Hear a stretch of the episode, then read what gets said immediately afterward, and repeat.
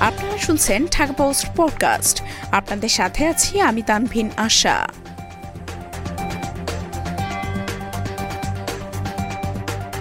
ভারতে দুইশো কোটি ছাড়ালো অ্যাভাটার টু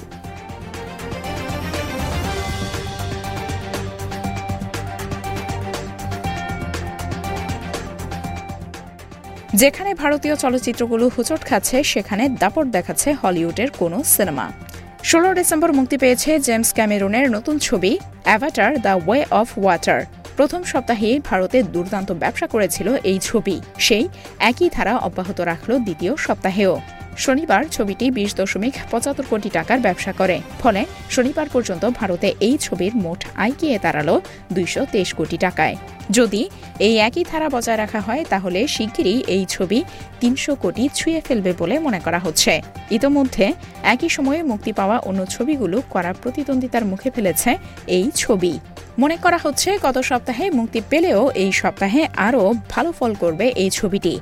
বড়দিন এবং শীতের ছুটিতে দর্শকদের থেকে ভালো সাড়া মিলবে বলে আশা করা হচ্ছে। অন্যদিকে, এই শুক্রবার বলিউডের নতুন ছবি সার্কাস মুক্তি পেয়েছে। কিন্তু দর্শকের একদমই ভালো লাগেনি এই ছবি। ফলে বক্স অফিসে তার স্পষ্ট ছাপ দেখা যাচ্ছে। বক্স অফিসে ইন্ডিয়ার ওয়েবসাইটের একটি রিপোর্ট অনুযায়ী দক্ষিণ ভারতে এই ছবি দারুণ ব্যবসা করেছে বলে জানা গিয়েছে। ভারতে এই ছবি যা ব্যবসা করেছে তার পঞ্চাশ শতাংশ লাভ এসেছে দক্ষিণ ভারত থেকে। দুই হাজার নয় সালে অ্যাভাটার প্রথম মুক্তি পেয়েছিল। এরপর তেরো বছর কেটে গিয়েছে। তারপর মুক্তি পেল এই ছবির দ্বিতীয় ভাগ।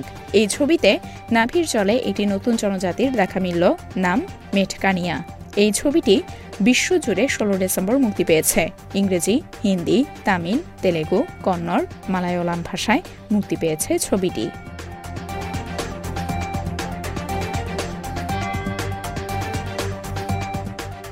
এতক্ষণ শুনছিলেন ঢাকা পোস্ট পডকাস্ট।